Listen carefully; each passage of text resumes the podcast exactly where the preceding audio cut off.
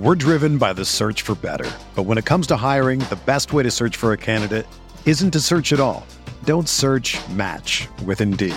Indeed is your matching and hiring platform with over 350 million global monthly visitors, according to Indeed data, and a matching engine that helps you find quality candidates fast. Ditch the busy work. Use Indeed for scheduling, screening, and messaging so you can connect with candidates faster. Leveraging over 140 million qualifications and preferences every day, Indeed's matching engine is constantly learning from your preferences, so the more you use Indeed, the better it gets.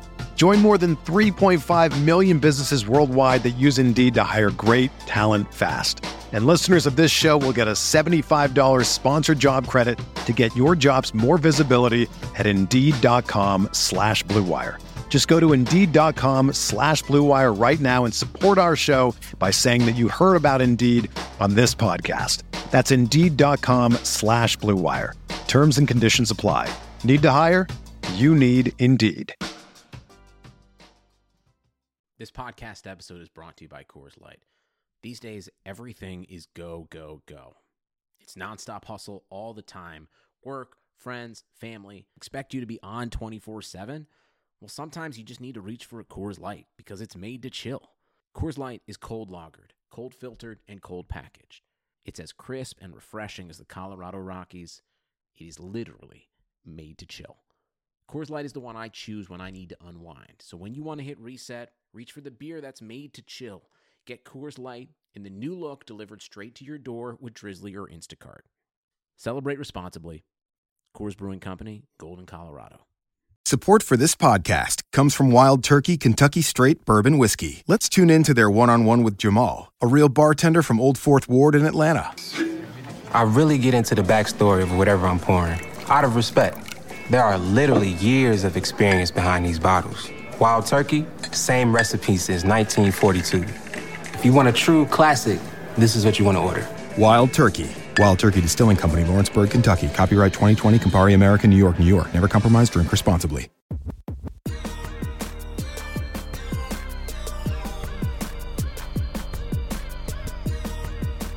Hey, everybody, welcome to the RotoWire Fantasy Football Podcast, the DFS version. We are still alive in the playoffs. I am Scott Jenstad, joined as always by Andrew Laird. Uh, Andrew, it's the playoffs. It's week 18, I guess we call it. Uh, we're still here. There's a lot of DFS. Uh, best thing about DFS is that it still goes on in the playoffs. We can still have fantasy football in the playoffs. But uh, how are you this week?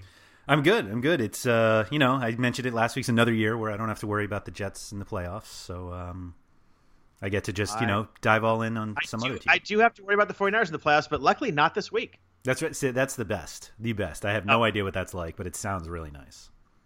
Uh, it's been a long time since I know it's like, but uh, it was fun. That uh, that Seahawks game on Sunday was uh, was quite the quite the loud occasion in my house. It was uh, there was not a lot of uh, quiet moments in that fourth quarter. It was a really solid win. Like that's that's a no matter like how good or bad. I mean, they're obviously good this year, the Seahawks, but like that's a really tough place to play. Yeah, I may have uh, I may have accidentally dropped an f bomb in front of the in laws on the last play of the game, but uh, you know life goes on. Oh, that's all right. I thought you were going to say in front of your daughter, and I'm like, oh, that's that's always a tough Uh, one. I'm sure she was she was probably somewhere in the house. She was not in the room at the time. But, uh, so Sports make us do So- some fun things. Yeah, no, no doubt there. So uh, we have the we have the wild card week. The fun thing with these first couple weeks of the playoffs, we have four games to uh, to pick from. So it's not quite uh, not quite a showdown slate that the, the Super Bowl and the AFC NFC Championship game kind of get into. Um, just a note on. So we'll t- be talking about kind of the Saturday Sunday slates. Uh, DraftKings their their main games uh, seem to be like the four game set. FanDuel has split up a little more. They have like a their main games seem to be like one Saturday, one Sunday. They do have some Saturday Sunday crossovers, but the bigger games seem to be the one day things. But I think uh, if you are okay with that, I think we'll kind of go with the overall slate as the general feel here. I mean, as somebody who primarily plays on DraftKings and uh, yesterday got suspended from FanDuel, I'm perfectly fine for that. I I wasn't going to bring that up, but I, I, I'll let you. I I am still waiting to find out like why I was suspended. I it's funny because I I don't play on FanDuel that much, so my guess is somebody got into my account and decided to start playing, and they were like, "Whoa, whoa, whoa! You don't play this much on FanDuel." But um, yeah, I like contacted them, and they said within 24 to 48 hours I would find out why my account was suspended, and uh, it's been about 24 now, and I have heard nothing. So we'll find out if I'll play on FanDuel this weekend or not. So when I do note a FanDuel salary, I'm going to use the I'm use the crossover the the four game slate uh, salary. The salary is a little bit higher uh, to be expected on the two game slate, just because you you know want to make it not so easy with the, with less games. But uh, when I do note a salary, it will be for the for the four game slate. Just a heads up on that. So uh, let's do uh, just just look at the overall slate real quick. Uh, look at some over unders, some spreads. Uh, the first game of the week we have uh, Buffalo at Houston. Houston favored by two and a half. Over under forty three and a half. It's the first AFC game. Other AFC game is Tennessee at New England has suddenly got a lot more interesting after last week's developments with the, the Patriots losing the Dolphins. New England favored by five and a half. Over under of forty four in that game.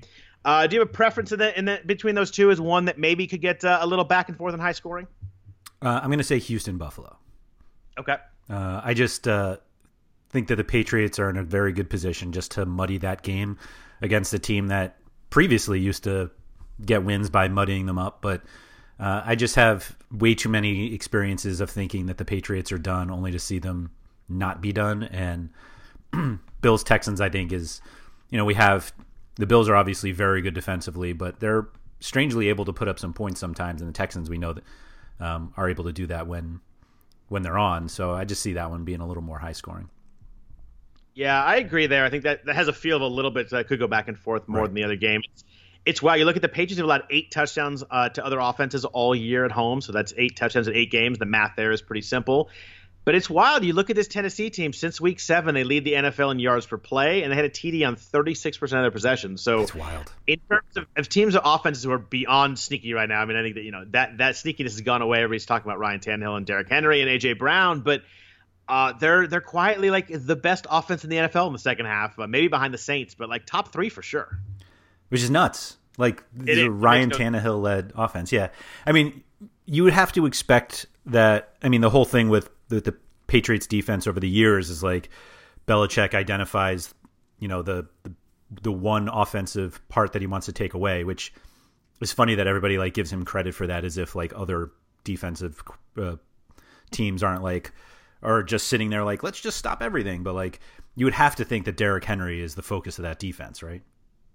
You would think. I mean, you think you focus on Derrick Henry, let Stephon Gilmore guard AJ Brown, and right. you know let everybody else uh, beat you, and it's uh, but I, I, mean that New England offense is just so bumbling right oh now. I mean, gosh. Julian Edelman feels feels more healthy this week, which is which is a good sign for them. But I mean, they were 17 point favorites last week in a game that mattered against the Dolphins at home and lost and couldn't stop Miami late. It's uh, I don't know. That's a real problem. That was not like a oh we we don't need this game that much. I mean, that was a huge game. Yeah, I mean, I think uh, we referenced this on a podcast a few weeks ago, but that's that game was literally the first time ever in the regular season that the Patriots lost at home um, with Brady and Edelman playing. Edelman was obviously banged up, but like, um, I don't know. It's it's I, th- this Patriots team is like unrecognizable at this point. Uh, obviously, the the wideout talent beyond Edelman, who's banged up, is just probably the worst that Brady's ever had. And so, I mean, if if there was ever a time for a team to go in there and win, it's now. But it's still, I mean, it's still Bill Belichick, right? And just and just so we're clear, that was not a real stat.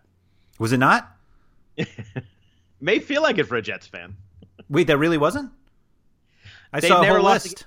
It was on the internet. No. Interesting. They must have lost. They they lost a couple games, didn't they? They must have lost a couple games. Not with both of them playing. That's what it was.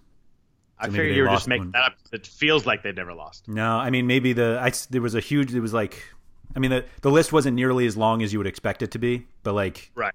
It's still yeah. I'll have to go back and see if that was true because I'm pretty sure. Uh, I might true. have to check. I might have to check that one too. Yeah. Uh, NFC, uh, a little more of a, I think the sexier matchups. They're yes. both on Sunday. We have uh, the, the Vikings. I almost said the Twins. The Vikings at the Saints. New Orleans match seven and a half. Over under 49 and a half. Easily the highest uh, t- Vegas total in this slate. Um, the Saints have just been cruising since Drew Brees came back. He's been on fire. Uh, Saints only ele- only seven turnovers all year long. I found that pretty wild. That is crazy. Wow. I mean, I, I, know that Teddy Bridgewater took no chances, and Drew Brees is obviously excellent with the interceptions, but uh, I think that's only three or two or three fumbles too, which is which is pretty wild. Yeah, that is good. Then we have uh, we have the Seahawks uh, headed to Philly to play the Eagles, the the banged up Eagles. They're getting a little bit healthier, but still pretty banged up. And now Miles Sanders has the ankle injury from last week. Uh, Seattle's favored by a point and a half. The one uh, road team that's favored this week, over under a 45 there. Uh, these are this is the one game where the teams did play earlier this year. Seattle won 17 to nine an ugly game mm-hmm. in Week 12 in Philadelphia. Yeah, Philly's a weird like I, every time they win, I'm just like, how did this team win? Like I just don't see where they. And that's somebody who was like ready to play Carson Wentz in cash last week, but um, Carson Carson Wentz is really good. Yeah, yeah. Although every time he makes a mistake, I feel like Twitter's filled with like he's actually not that good. But um, yeah, a lot of those are a lot of those are Dak Prescott fans who think that Dak's better. There's a lot you, of that. Did you happen to see the uh, Carson Wentz shade throwing on Instagram from uh, at Dak? No, I missed that. Dak posted some picture or something like that, and it was uh, whatever it was, and Wentz was like, "Oh, you don't have plans this weekend?" That's beautiful. Yeah. That's all. Uh, I love it. So, so, so let's jump into these slates. We got four games. You know, obviously, uh, much, uh, much, much fewer players to talk about than we normally do. But uh, you know, it's it's still it's still a fun little slate, and it's one that I think that uh, if you can figure out which of the three non-Saints games might get a little back and forth is is a good way to win. I think that's Seattle, Philadelphia, but uh, we can talk about it as we get into it. Let's start with running backs weird week for running backs. There's just not a lot to pick from. There's there's like a pretty clear big three: uh, Alvin Kamara, Dalvin Cook, and Derrick Henry. Um, priced as such on DraftKings, Henry's 8,200, Cook is 7,800, Kamara is 7,400. Uh, do you have a preference that you're going to be building and starting your team with among these three? Because I think these will be clearly the three most popular, uh, at least from any anybody above like 6,000. Yeah, the the one that seemed to fit the most was Kamara, just in like builds that I was putting, which um, we I think we've made our opinions felt previously on the podcast of how much we like to trust Alvin Kamara in lineups, and um, it just seems like he's oh, never like he he goes off when I don't have him, and then when I have him, he's awful. Um, it's really the matchups that put him ahead, though. I mean, playing at home against Minnesota is obviously much better than playing at New England or at New Orleans, and so I mean, you would think that Henry gets his plenty of touches, but ultimately, you know, I don't know. There's the, the Belichick thing just drives me nuts because it makes it just skews how I think about everything, uh, which makes me think like maybe Henry is just not worth it if he's you know even if he gets 25 touches, um, paying 8,200 on DraftKings for that. Uh, he's really expensive on the FanDuel single game. I think, or single he's, day, excuse me. He's, yeah, he, he is on the dual day too. He's ninety three hundred on the dual day. Oh, okay, that's what I was looking at. So um, he, he's ninety five on ninety five. Yeah. Set. So it's just like you really have to want him if if that's where you're going. And so Cook obviously is uh, has been banged up. Um, should be fully healthy at this point, but just matchup wise, um, in terms of like who they're facing, the the implied total, like Kamara makes the most sense of the three. Do you know how many uh, running backs have a rushing touchdown against the Patriots this year? Against the Patriots, uh, rushing touchdown. Right. Uh, zero. One. Gus Edwards in Week Seven. Huh. Is that crazy? That's they get crazy. one rushing touchdown running back all year. I mean, some of that is fluky. I get that, but that's an absurd stat for over 16 weeks. That no, like you get running backs to the two yard line, they're going to score. That happens, but one all year. Yeah, I mean, like six games against the Jets, Bills, and Dolphins helps, I guess, but that is pretty wild. Yeah, you know, Kalen Ballage is not going to score against the Patriots. I get that, but that's still uh, still pretty crazy. The other uh, running back scored touchdown was Duke Johnson. He had a, he had a receiving touchdown, but Henry's wild. I mean, he had the huge game last week, stole the rushing title from Nick Chubb right at the end there, 211 yards. He has 140 plus yards in four yeah. or six weeks. We talked about 100 yard games a lot, kind of as a round number, but 140 plus is just another level for a running back, uh, especially in today's NFL. Uh, he's the one guy that game script could hurt him though. Him, both him and Cook. Uh, I think Cook, even if they get behind uh, to the Saints, he's going to be so involved in the passing game they'll still stay involved. Henry not really catching a ton of passes as they get behind. You know, they start to throw the ball. Maybe he could get game scripted out, but he's so important to that team. You got to think they stick with him as much as they can, and that's the way that, that they're, they're going to try and beat New England. But um, I think I agree with Kamara. I just uh, I don't know. He he worries me a little bit. You know, the touches are never huge, but um, you know, it's wild. You look at Henry. Uh, hasn't been over, or I mean, look at Kamara. Sorry, hasn't been over 50 yards rushing since week three. Hasn't run for 100 yards all year long. Hasn't had 15 carries in a game since week five. I mean, that's a long stretch where he really has not gone off. He had the two touchdowns the last two weeks, so I get that he's done really well fantasy wise there. But uh, doesn't really have any big football games, like football or fantasy, since like week three. But like going into this game, do you think his ceiling is higher than Henry and Cooks? Uh, probably just because if they get ahead, he, like he's the guy that could score three touchdowns and, and put up a bunch of yards. Um, I think I like Dalvin Cook a little bit more in a full PPR kind of setting, just because I think that he's the one guy that even if they get behind, they're going to pass the ball to him a lot. Uh, my concern with him, obviously, is his shoulder. He was not the same guy at the end of the season. He was he was 47 carries for 144 yards last four games on the ground, so just hasn't been good. I'm hoping the couple weeks off helps, uh, but the problem with that is matchup, like you mentioned. Um, the Saints still haven't allowed a 100 yard rusher. It's now up to 42 regular season games. It's still it's still Samaje Perine in Week 11 of 2017.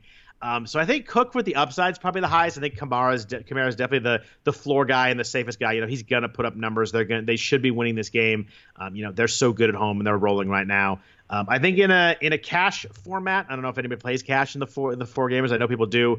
I prefer Kamara, but I think in a GPP, I'm probably taking uh, taking a shot on Cook. I mean, Cook doesn't get game scripted out like if they fall behind. Like he'll be there catching yeah, passes too. So like that's key. In a playoff game, there's no reason to like take it easy on them. Uh, you got to think they get you get a full complement. The, the, the, the, path to winning this game is is Dalvin Cook controlling the ball, controlling the clock, and you know keeping Drew Brees from you know throwing six touchdowns. But uh, uh, the shoulder worries me a little bit. I mean, one bad hit, and all of a sudden we see we see a lot of uh, you know the backups. And Mike Boone looked good last week, which is kind of funny because everybody liked him the week before. But um, I think in a GPP, I'm going. Uh, I'm going to go Cook in a, in a cash game. I prefer Kamara. The the odd thing is, is that none of them profile as a guy whose team gets up big and they run them into the ground. Yeah, like that's true. Obviously, the Saints could get up. I mean, they're favored by eight and a half. I think that's what it was. Um, but like, if they're up ahead, they're not going to give Kamara 25 carries like they have Latavius Murray also. And yep. I I don't see the the Vikings running out the Saints uh, as they're up, obviously in the same game. So then you're like, do the Texans, or excuse me, do the Titans put up enough points against the Patriots where Henry gets 30 carries because they're running the game out. Like, do you see that? Where is that in the realm of possibilities? Uh, I mean, I think they have a good chance to win this game. I don't think they're going to be, you know, up milking the clock the whole second half. But I mean, if they're up seven at any point in the in the third quarter, I mean, you're going to see a lot of Derrick Henry. Yeah. I just, I the upside is is tough with Henry. He's so good, but it's just that this defense is so good too that uh, it just and you can see a game where New England gets up 13 to three, and all of a sudden it's Ryan Tannehill chucking the ball a lot too. It's just uh, I see a lot of paths where Henry is. Uh, I think he needs to score a touchdown to do really to do really well, and that's that's always dangerous. Do you think that's enough? Of, like it, it seems to me that it's going to have to be like multiple touchdowns that they're down to really get away from Henry. This isn't like I, the Bengals with Joe Mixon, but like 13-3 seems like plenty of time to still run Henry as much as possible. Yeah, probably. That, yeah, probably. You're probably right. Third quarter, that would probably be st- still be a lot of Derrick Henry. Uh, yeah, I don't think that New England. I, here, I guess the answer is I don't think New England can score enough. Uh, yeah, where I'm that yeah. uh, where I'm that concerned. Like it's you know 27 to nothing in the first half, and there's no Derrick Henry. I don't. I don't worry about. Uh, I don't really worry about that with him. I just think that New England's defense is just awesome. Yeah, I think he's the toughest player to project on this entire slate. I do too because it's so good and going at such. It's like this this huge like the best running back in football right now uh, against the best defense in football, especially against running backs. It's hard. It's just such a dichotomy between the two. Right. Is running backs don't matter versus defenses don't matter. exactly. There you go. That that that could be a fun Twitter conversation yeah. right there. Uh, so then, as we get down in running backs, you know there aren't. Uh, the, it's tough to find uh, the cheap running back to play, but it's going to be key on the slate. You know, you're going to have to find some salary here. You're going to have to play. I mean, you could probably play two big guys and then go cheap elsewhere, but you're going to need someone cheap at the flex or something. You're going to have to find a cheap running back down here. There's, a, I think the other popular one will be Devin Singletary. Uh, he's six thousand on DraftKings. He's at Houston. He's averaging nearly 20 touches a game in the last six weeks. Uh, not a lot of targets in the second half. Only one game over four targets, but did have 75 plus rushing yards in four of his last six. Uh, J.J. Watt will be back and playing. Who knows how effective he will be, but that certainly helps the, the Texans' run defense. But the, the Texans have allowed a lot of big plays. They've allowed 15 uh, runs of 20 plus yards. They're bottom five in the league in that stat. Um, do you like Singletary this week? Uh, before we get to the, the really cheap guys, I think he's the easiest play on the slate. Like okay. that's that's well, how into so that's a yeah. yeah, yeah, for sure. Like the Houston defense is awful, and yes, Watt's coming back, but like you said, it's been a long time since he's played. Um, and Singletary is just considerably cheaper than the three guys we were just talking about. Um, when he yep. probably has like his touch floor is probably higher than Kamara's. Um, it's definitely lower than Cooks and Henry's, but he's also he has the best matchup uh, in terms of the defense that he's facing. So with six thousand on DraftKings, I think he's a, he's an easy play for me. Yeah, you think he's the highest percentage guy? Yeah, I do. Yeah, because I think everybody slots him in and like take one of the one of the three above him, and they kind of split a little bit. I think that uh, You're probably right there. So in that same range, uh, you dropped down a little bit. Uh, your boy Boston Scott is 5,800 on DraftKings. Uh, another great week last week. Miles Sanders hurt his ankle. Uh, Scott had three touchdowns, uh, 84 yards receiving, 54 yards rushing. He has six plus targets in each of the last four week. Uh, he's pretty live if, if Miles Sanders sits. Uh, Seattle's allowed multiple rush TDs in four straight games. Uh, not a good stat for their defense. I don't think the Seattle defense is good. I think they, they live on reputation a little bit in people's minds. Um, it's just tough because if Sanders plays, it sounds like he's going to play. It's a low ankle sprain, and they think he's going to play. It's it's hard to figure out uh, the touches between him and and it, uh, Jordan Howard's there too. He only had I think he only had one touch last week. But yeah. uh, are you going to play Boston Scott at all this week? I guess is my question. Uh, there's no way I play him if Sanders plays, and um, I'll do everything. I, I think I'll do everything I can not to play him. It's just like the the Philly backfield, other than Sanders, is weird that like we just can't seem to get a single guy who's not Miles Sanders to get like a lot of touches. Like if Sanders is ruled out, I mean, there's talk that uh, like uh, Doug Pederson was saying like they expect Howard to to like have a role this weekend. Who knows what how big of a role that is, but like that uncertainty is enough for me to really hesitate on Boston Scott. Um, the problem is that like when you look at the other options, I don't really want to dive into this Seattle backfield that seems completely split. Um, and even if it's not a 50 50 touch split, you have to think Marshawn Lynch gets the touches near the goal line. Um, yeah. And then you're like, okay, well, now I have the New England backfield um, of James White or Sony Michel. Michel is significantly cheaper on DraftKings just because he doesn't catch any passes. White's obviously basically a wide receiver who happens to get a few rushing attempts. So um, you're choosing between those guys, or if you want Carlos Hyde, I guess. Like you get the, the it's it's ugly in this range, and I have been like slowly convincing myself that I think White is actually the guy, and uh, I only say that um, since I was writing up my article for the slate that um, the the Titans aren't um, aren't like good or bad against the against running backs this year in terms of fantasy points allowed. However, they've given up the third most catches to running backs, um, which on like the third most targets. So if like they're playing a defense that allows running backs to get out and catch passes, like isn't James White exactly the guy that you want? Yeah, I have no problem with James White. Uh, I I usually avoid Patriots backfields, but you can't do that in a four game slate. Um, I actually think Sony Michel is the best play of anybody down in this range. I think that uh, I'm not a Sony Michel guy, but 4,600 DraftKings, and he finished really strong. And it, the, the, touches are what's key to me. I mean, yeah. he had 18, 21, and 19 carries last three games. Pretty big shift from what they were doing earlier on this year. He, there was like a four games ago, he like barely saw the field. And then he had 89, 96, and 74 rush yards. You know, this is playoff time. The Pages are going to run the ball. Uh, you know, if they, they could get up in this game, as we mentioned earlier, even a small lead, and, and they're going to run Michel a ton. Um, he doesn't he doesn't catch passes, which kind of sucks on DraftKings. You mentioned that's why the price is low. But um, you know, Alvin Kamara had uh, a, a, two touchdowns on them two weeks ago. Carlos Hyde had 104 yards and a touchdown in Week 15 against uh, against Tennessee. I just think that uh, I think he's mispriced in this slate. I think 4600 compared to where everybody else is is just too low. I'll I'll agree with that. Like Michel being behind like Jordan uh, Howard or Latavius Murray seems made no sense considering how how much volume he has the last three weeks of the season when they when they have shifted kind of what they're trying to do and they're trying to get into their playoff mode. You could tell they're trying to do something different offense because they were struggling. Um, I think they're going to lean on Michel uh, way more than the the, the, the DraftKings price tag uh, plays out. Yeah, I'll agree with that. The only other guy I do like here, you mentioned Marshawn Lynch at the goal line, so that, that worries me on Travis Homer. But Travis Homer looked good against the 49ers. He had 10 carries for 62 yards. When they really got going in the second half, it was a lot of like him and Russell Wilson kind of RPOs and you know deciding on the handoffs. He had five catches for 30 yards.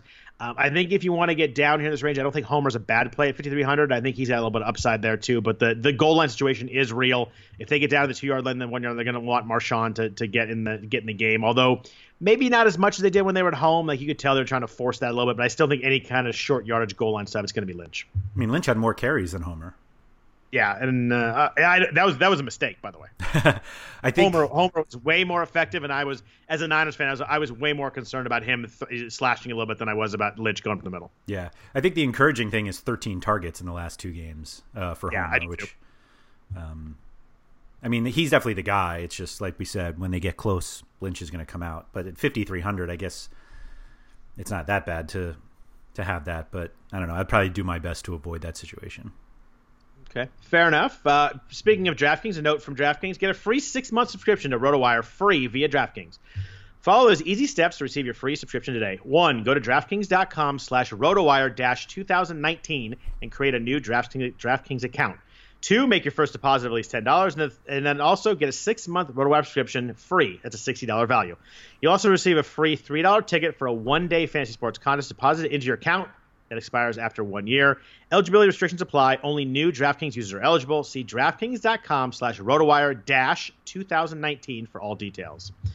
So, Anders, we get into quarterbacks and receivers, uh, kind of clump them together this week. I, I, think the big key on this slate is um, do you build with Brees and Thomas or do you not? Like, it seems like that's kind of uh, that's kind of the first decision you have to make when you build any kind of lineup on the slate. Uh, how many quarterbacks are you actually considering of the eight? It's a really good question. I think the answer for me is three. Three, okay. And is Tom Brady one of them? He's not. Like he's the cheapest. He is the cheapest. Like how does that happen? I mean, he's awful, uh, but well, uh, he has over 300 yards once in the last 10 weeks. Yeah, yeah, yeah. Um, and a three, like one three touchdown game since week six. I mean, it's just a lack of weapons. He's just not that good, and I think they're going to run the ball more than pass. I, I, I don't. If you play at 5800, like you're probably uh, you're probably doing fine. But I just there's other guys I like more in a, in a short slate. He's just not a guy I'm going to play. That's how I feel. Like I just don't see like a monster game from Cousins, where, or from Cousins from Brady, where you could see it. I don't others. see a monster game from Cousins. No, no, yeah, that's a good point. Yeah. So I assume Brees and Wilson are two of the three. They're by far far and away the top two for me. I I, I actually really like Russell Wilson this week. It's just he's more expensive than Brees, which makes it really hard. So it's yeah. kind of a percentage play at that point. But I, I, really like Russell Wilson this week with all the running back injuries. I think that in the second half of that Niners game, I think they finally realized that if they're going to move the ball and score, it's got to be Wilson and not kind of forcing the run game. Yep. And uh, I think he has a pretty game this week. I don't like the Eagles D. They're they're better at home, but I think that they're gettable, especially in the pass game. It's just on DraftKings, he's more expensive. So I th- I think those two are obviously the, the top two as well. I mean, there's a reason they're the most expensive. But the third one, like, I, I can't decide. Well, I think your third one is Carson Wentz. You're right. Because there's no way you play Josh Allen. But like, I, uh, why isn't it Josh Allen? I, I could see it being Josh Allen. He's probably if you're if you're going to add a fourth one, he'd probably be the guy just because I think that the upside is there in a GPP. I don't like the Houston defense. We talked about that earlier. Uh, he has nine rushing touchdowns this year. Uh, Houston gave up 300 plus yards and and three touchdowns in three uh, three of the last five games and three plus touchdowns like three times in the second half. There's a lot of stats that that show that they're very gettable. Uh, do you know Josh Allen's the only quarterback in the NFL not to have a 300 yard game at any point this year though? um. I probably would have put him on the list. Started, yeah. eight, started eight games or more, but uh, yeah, I think Josh Allen has the upside because of the rushing touchdowns, but I think you need you need a rushing touchdown for him to work. And the way they build their offense, like he tends to get those inside the red zone. But um, I'd probably play Carson Wentz over him just because he's thrown 40 passes in seven straight games. I think that game's gonna be a little more back and forth than people think. I think that's gonna be interesting. I think there's gonna be some points scored in that game. I don't love either defense. Wentz just has so many damn injuries. I think you know Zach Ertz would have to play for me to me to play Wentz probably to get another weapon in there. But yeah, I wouldn't uh, I wouldn't argue against Josh Allen. I just uh, I think his ceiling is limited just because of the passing yards. But that rushing the rushing TDs uh, you know do make him interesting. Yeah, I, th- I mean the fact that he's so close in price to Brees and Wilson has to make me think he's by far the lowest owned of that group. Like yeah, I, I think that you automatically when you look at those three, you're like, oh, I'm not going to play Allen. He's definitely third of those three, and that's right. gonna that's gonna be a nice percentage play. in a in a short slate like this, if you can get a, a quarterback with some you know rushing TD upside, that's that's interesting if because he's going to be low percentage. Yeah, it reminds me of uh, Thanksgiving because the Bills were on that slate, and, and everyone's like, "Oh, why would you play Josh Allen?" And uh, if I remember correctly, I'm trying to scroll through quickly here at Dallas. Yeah, uh, 10 carries, 43 yards, and a touchdown on the ground. He had threw for one, 231 yards uh, for, uh, what was that, 23 and a half points. Like, that's, I think that's around where you can expect him to be uh, ceiling wise. And the Texans are kind of the team where you would think you'd get a ceiling game out of a quarterback, right? Uh, yeah, I wouldn't. Uh, I wouldn't argue against that play, and I think that the point about him being the same price as Brees and Wilson is a really good one. I think mm-hmm. that people will automatically go to those uh, those guys first. Yeah, Okay. So no yeah, Deshaun, uh, no no Deshaun Watson. Not for me. I mean, sixty four hundred. So uh, maybe some people play him just because the the price looks nice, but. Uh, he hasn't thrown for 300 yards since week seven. The Bills only allowed two 300 yard passers all year and more than three touchdowns once. I just think it's a it's a matchup play that I want no part of. It's got Tre'Davious White, their their best player on defense, is going to be able to guard DeAndre Hopkins. Uh, maybe if Will Fuller plays, uh, it kind of opens up the offense a little bit, but uh, he'd definitely be fourth for me among. He'd be fifth for me among the guys over six thousand. So you put him ahead of Tannehill. I put him ahead of Tannehill this week. I just, uh, I, I just don't want any part of going to New England defense. I know that Miami played well last week. I just, I don't think I can do it. So you don't, he's, he's so you played, don't want the quarterback of the best offense in football. I know it's crazy, okay. right? I mean, he's got multiple TDs in seven straight games. I just, uh, I'm not doing on the road against a Belichick defense. If uh, if if I get burned on that, I'm okay with that. It's just not a play that I'm making this week. Yeah, the way I've been looking at the Patriots is, uh, the reason why they're struggling is not because of the defense. Like, so if the defense is still elite, then why am I taking multiple yeah, guys? And everybody's freaking out about the Stephon Gilmore game last week. He got lit up by DeVante Parker, he but did. DeVante Parker pretty much lit up anybody the last uh, the last last month of the season, last two months of the season. Um, I don't know. Stephon Gilmore's still really good. He's probably gonna, he might even win Defensive Player of the Year. I think he's the favorite for that right now. Um, I'm not going to take one game against a guy like that and, and kind of throw out the other 15 weeks. I just I can go other ways. I'm just I'm not gonna play Tannehill. It may burn me. I, I kind of hope it does. I'd love to see uh, I'd love to see them win that game. I love AJ Brown to death, but um, not who I'm playing this week. Yeah. Okay. I get that. So in the receivers, uh, Michael Thomas is obviously the guy. We talked about him 9,000 times this year. He's 9,300 on DraftKings. I think he's going to be obviously the the highest owned receiver. I think everybody's going to automatically go and click and play him. He has 10 plus catches nine times. I get all the stats. Um, are you playing him this week? Is, this, is it kind of one of your cornerstones? You just kind of move on from there. He's he he was the first guy in my lineup. Like that, yeah. people love to say that, but like literally when we when I went in, um, there was a brief chat before prices came out um, in our subscriber Discord.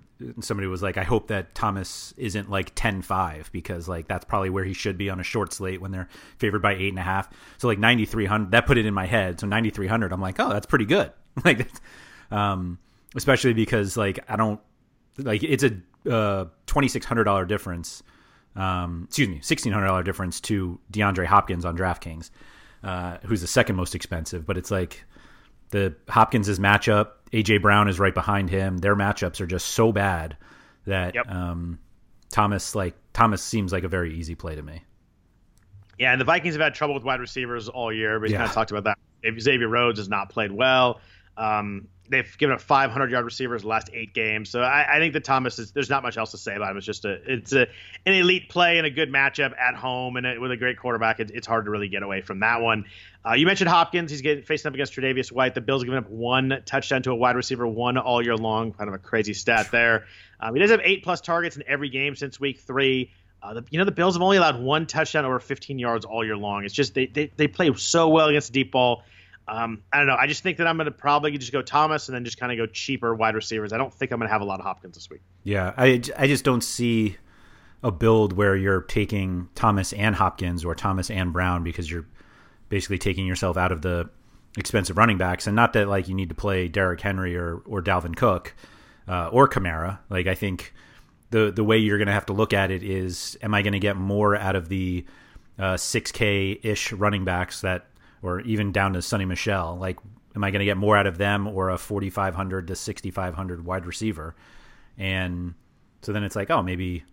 I mean, Thomas just takes up a decent amount of the salary cap that you're not going to be able to get a lot of these guys, and so that's why I think like Hopkins and Brown could be pretty underowned, uh, just because like I, I'm struggling to see the builds where they make sense yeah, if you're going to play Michael Thomas and you have to play at least one of those running backs, it's just it's almost impossible to fit Hopkins or Brown in there. Right. So you're probably right. In a GPP situation, I I'd probably prefer AJ Brown myself. I just think he's so dynamic and so good. But you know, he's got Stephon Gilmore, really tough matchup. We mentioned DeVante Parker last week, but Stephon Gilmore's obviously still really good.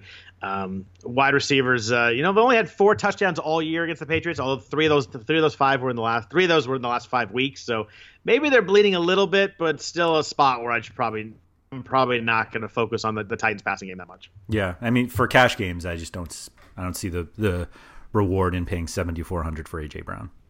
Yeah. And I love AJ Brown, but I, I fully agree there. Uh, Julian Edelman in that same game, 6,500 on DraftKings. Uh, he's pretty banged up to close the season. Only 18 targets last two weeks. You could tell he was not himself out there. He mentioned uh, earlier today that he is feeling better. Uh, Logan Ryan, who plays the the slot there, uh, has been has struggled all year long against slot receivers. So the matchup's pretty good for Edelman.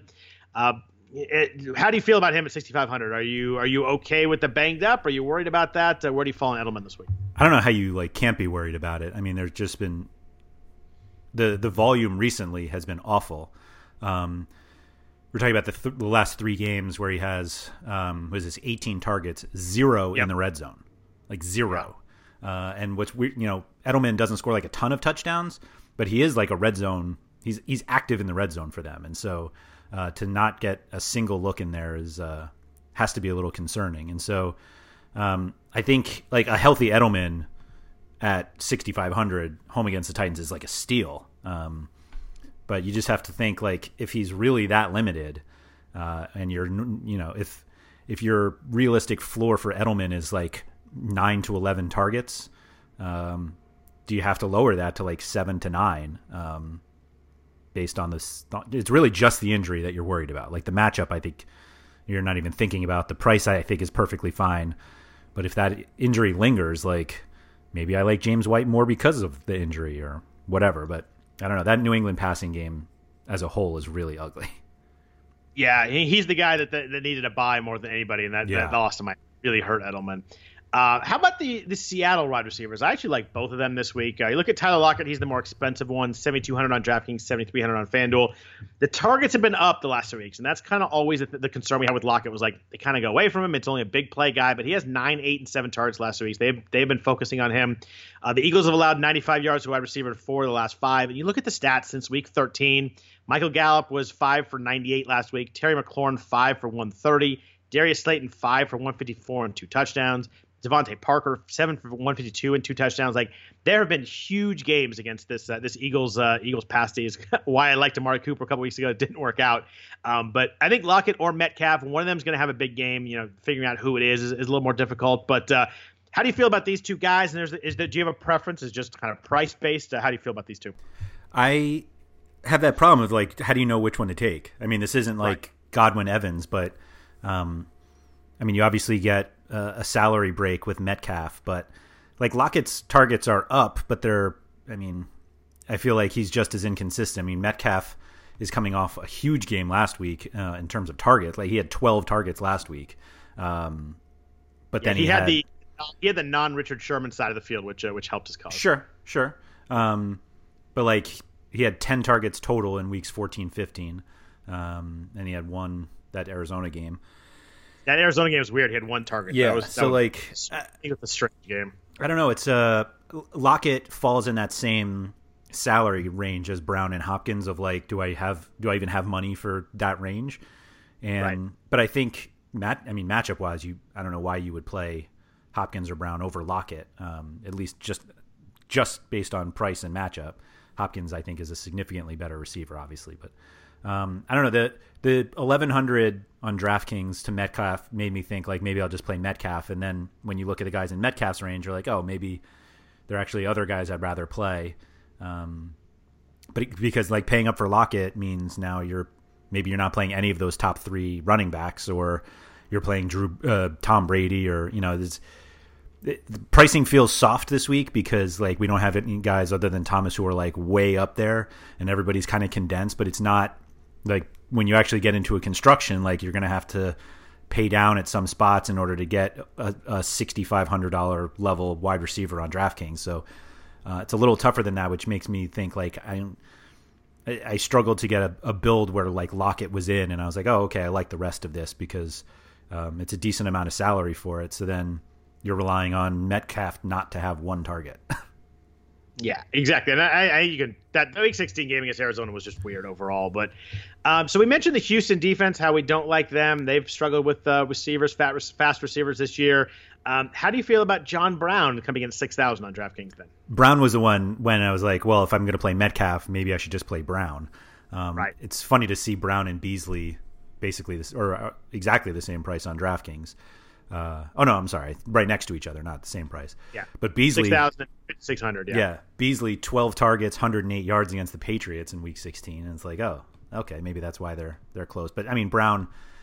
The the thing with Brown is you're like, all right, well now I'm relying on Josh Allen, um, which is always a scary thing. But I think Brown is is the best option in this range. Like I like him more than than Thielen at 6200. Like I wish Thielen had like one full game under his belt. Like I know he's been playing, but like hard, just... hard, hard to go there. I mean, right. just he's played twice since week nine. He has what seven targets. He has three catches. It's just, I mean, you could go. I mean, he's obviously really good. You can kind of go leap of faith there, but against New Orleans, that's that's a, it's a tough one to get to for me. That's what it is. It's like a leap of faith, and so yeah. Um, I guess we're take we'd rather take a leap of faith against the Texans defense than than otherwise. But yeah, I really like Brown this week. Yeah, I I do too. He's he's in bold on my sheet here. He's one that, that definitely stuck out to me. I'm a little bit worried about. Um, he's not quite as active as he was in, in early in the season. He had uh, he had under four targets zero times to week 11. Then he has four targets in three of the last five. Yeah. But I think he's really good. I think that uh, you know he's he's a guy that could take the top off the defense. I think he's the the best option there in a, in a spot where I do like uh, I do like them to score some points. For sure, for sure. Uh, before I get to the uber cheap guys, where I do like a couple of them, and we're going to need some uber cheap guys this week to get everybody else in. We have, do have Greg Ward kind of in the middle here, 5,200 on DraftKings. Pretty much the, the Eagles wide receiver one right now with all their injuries. Uh, nine, nine, five, and seven targets last four weeks. Hasn't topped 75 yards, but has 17 catches the last three weeks. Pretty nice, uh, nice number for PPR, especially how cheap he's been recently. Uh, Seattle's allowed eight 100 yard receivers in the year. I don't think their pass defense is good. Again, I think that lives on reputation. Uh, Deebo Samuel had 102 yards in them last week. Uh, do you like Greg Ward this week? I think Ward is the cheapest, reliable wideout on the slate. I think it's a good way to put it. Uh, so once you go under him, uh, you're just hoping. Um, so that's that's the big thing with him is that he's the cheapest guy I'm willing to trust for cash games, and then now I have to like convince myself of other people. Uh, unfortunately, I need at least one of them. so, um, but I think so, there's going to be so a lot under, of Michael Thomas, Greg Ward combos. Yeah, I, I do too. So under five thousand, you mentioned you're gonna need you're gonna need someone. Uh, I have two guys here who I think are playable and interesting. Obviously, you're not gonna get anything consistent, anything reliable down here, but a couple interesting names, but I would ask you, who under five thousand? Is there anybody that uh, that you like? Uh, you know, maybe a little more than the others. Yeah, the the two that I keep going back and forth on are the reasons why I don't want to play either of them are uh, Mohamed Sanu and, and N'Keal Harry because. Like if Edelman is really that banged up, like Brady's gonna have to throw his passes somewhere, and those guys have gotten like just enough targets over the last few games to like make you think that they're okay. Like otherwise, I mean, Corey Davis or I mean, you're just going like really far down the depth chart after that. Uh, that it makes me at least we know that those guys are going to be on the field like for more than 20 snaps, but I don't feel good about either of them because of the other guy. If that makes sense. Can't you just see the N'Keal Harry breakout game being in Week One for the Patriots in the playoffs? Like you could just kind of you can see that headline get written, right? Maybe, Maybe I, he's he's the one I chose uh, at least on the whenever the last time I put a lineup together uh, over was, Sanu, uh, but yeah, he was one of my two. I mean, he had seven start targets last week. You can tell that Brady's trying to get him more involved, but I mean, he hasn't topped thirty yards all year. So you right. talk about leap of faith. That's pretty big too. Yeah, he did have one but, one touchdown. I can't remember who it was against. Uh, that they called him out of bounds and he wasn't, and the yeah, Patriots didn't have a didn't have a uh, timeout to to challenge it. So it was probably against the Jets, which is why I remember it. But um, so I'm going to pretend that he has a touchdown, which makes me feel a little bit better. uh, I don't. I can't. Remember, I remember that play. I can't remember who was against either. I don't. But uh, so the other guy in this range, I think you're obviously going to know who it is, just because I've talked about it a few times this year. Four thousand on mm-hmm, DraftKings mm-hmm, is mm-hmm. Tre'Quan Smith. Yep. Um, played twice as many snaps as Ted Ginn over the last three weeks. He had five targets last week, the most he had all year. Has scored in four of the last six weeks. So you know he, he's only topped two catches twice all year. So I mean, this is not another leap of faith here. But when you get a guy who's looks like the wide receiver two right now in an offense that has the highest implied total on the slate, um, is the best offense on the slate. I think that's pretty clear. Is playing with a Hall of Fame quarterback, is playing indoors, playing against a, against a defense that we're not concerned about uh, stopping the pass. I think Tre'Quan Smith is actually a really good play this week at four thousand. You know, it's obviously it's a boomer bust type of guy, but he's involved. He's involved in the red zone. He's catching some touchdowns. He's just involved in offense going to score a lot of points. Um, if you're going to give me a situation like that in a short slate, I think I'm going to have a bunch of Tre'Quan Smith this week. I think that's absolutely right. And I'm just going to quickly make a Ted Ginn lineup here. Hold on. exactly. That's that's a good call. Yeah, no, Tre'Quan. I mean, I, have mistimed Tre'Quan badly a couple times this year, but uh, I, I, just think in a situation like this, he's the perfect setup and matchup. And if you're going to get someone at 4,000 in that kind of offense, Um, you know, in a Saint stack, I obviously really like it. So if you're going to go, I like going Brees, Thomas, and Smith. Uh, it's just uh, it, you, you, probably want Jared Cook if you're doing that, but he's expensive. He's a little more expensive than everybody else. I mean, he's uh, he's 4900, so he's 400, 900 more. So not not that much more expensive actually when I look at it. He's he's a thousand more on FanDuel, but um, I think at 4,000, if you're going to play someone, it's Tre'Quan Smith or N'Keal Harry to me. I think they're they're a step above uh, kind of all the other cheaper guys, at least for me. I think that's that's the right read. Yep. So tight ends, I think it's very clear that uh, Dallas Goedert's going to be the most, uh, the, the highest owned at 5,200 with, uh, especially if Zach Ertz is out. Um, if Ertz plays, maybe Goedert and Jared Cook get uh, kind of split ownership a little bit. Uh, Cook, uh, you know, only nine targets last week. He has nine touchdowns last 10 games. Very much of a kind of the deeper and red zone target for Drew Brees. He's kind of taken over that that role for. They've been looking for somebody in that spot. It's kind of been Cook over the last like second half of the season. He's over 50 yards six straight weeks. Uh, do you like it? Do you have a strong feeling uh, between Cook and Goedert? Um, is there anybody else that you want to play besides these two guys? Um, it's definitely Goedert over Cook for me. Um, okay.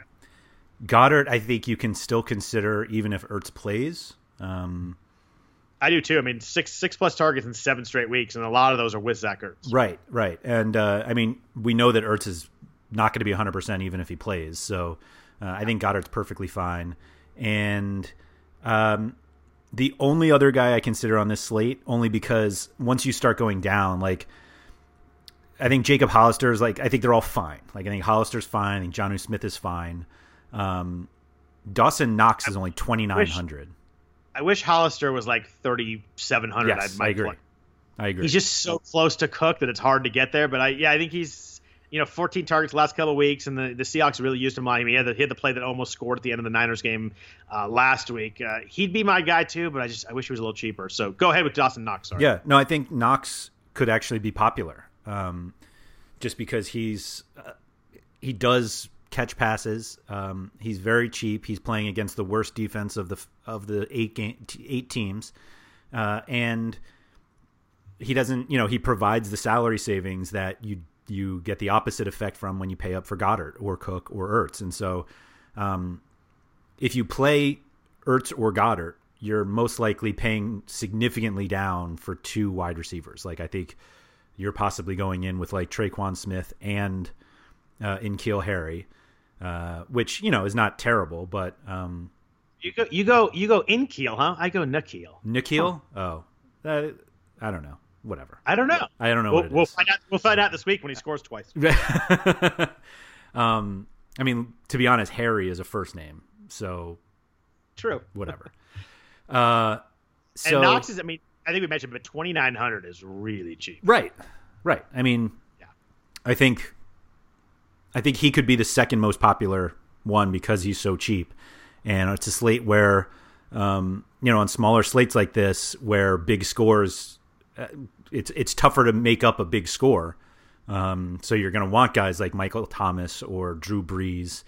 Uh, so I just don't know if like Dallas Goedert put us, puts up a huge enough score where you're like, man, I can't make up that score because I, uh, you know, from Goedert and uh, AJ Brown versus Michael Thomas and Knox, someone like that.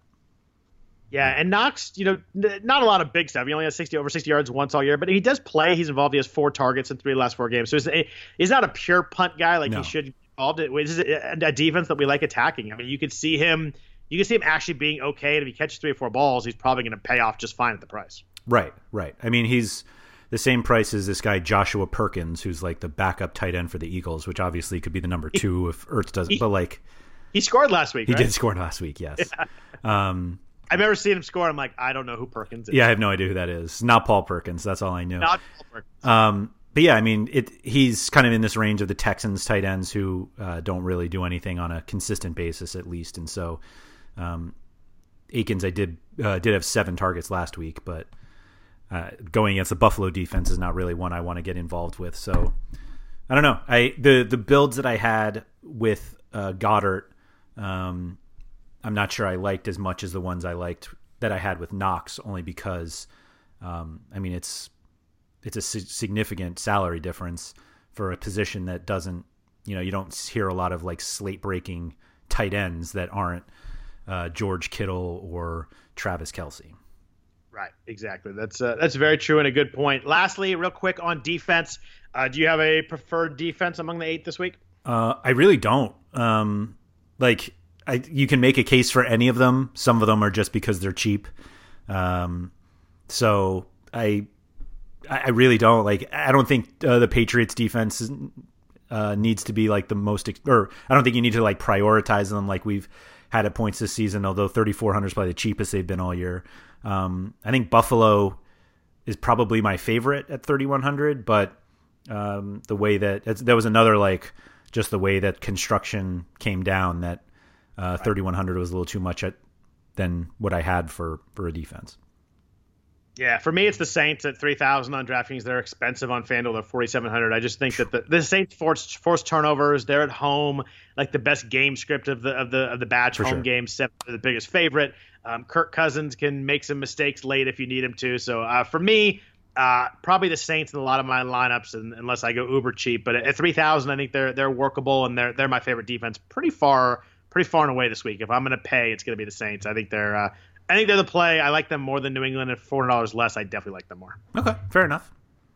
But I mean, it's a it's a four game slate. You're going to be a defense that probably scores. Uh, good luck trying to figure it out. But for me, it, it's the Saints. And, uh, uh, but you know, it, it's tough on these short slates. Some defense is going to score and be a, be a be a big difference maker. It's gonna be the Patriots. It's always the Uh, probably you could just see Tannehill in the second half throw pick six, right? at least one. Oh wow, at least one. Uh, I'm still going the Saints. Okay, I, I think that's fine. Anybody else uh, that you want to talk about on this uh, this short but fun slate? No, I think we got everyone I wanted to discuss. Well, thanks everybody for listening to the RotoWire Fantasy Football Podcast, the DFS version. Uh, we will be back at you next week for the uh, divisional round, so look forward to that. Should be some really good games uh, next weekend. Uh, thanks for listening. If you could please please rate and review the podcast, that'd be fantastic. If you enjoy listening to us all year, we'd greatly appreciate that. If you want to follow me on Twitter, I am at Scott Jenstad. Andrew is at RotoWire Andrew. Other than that, we'll be back at you next week. Hope everybody has a fantastic week and happy New Year.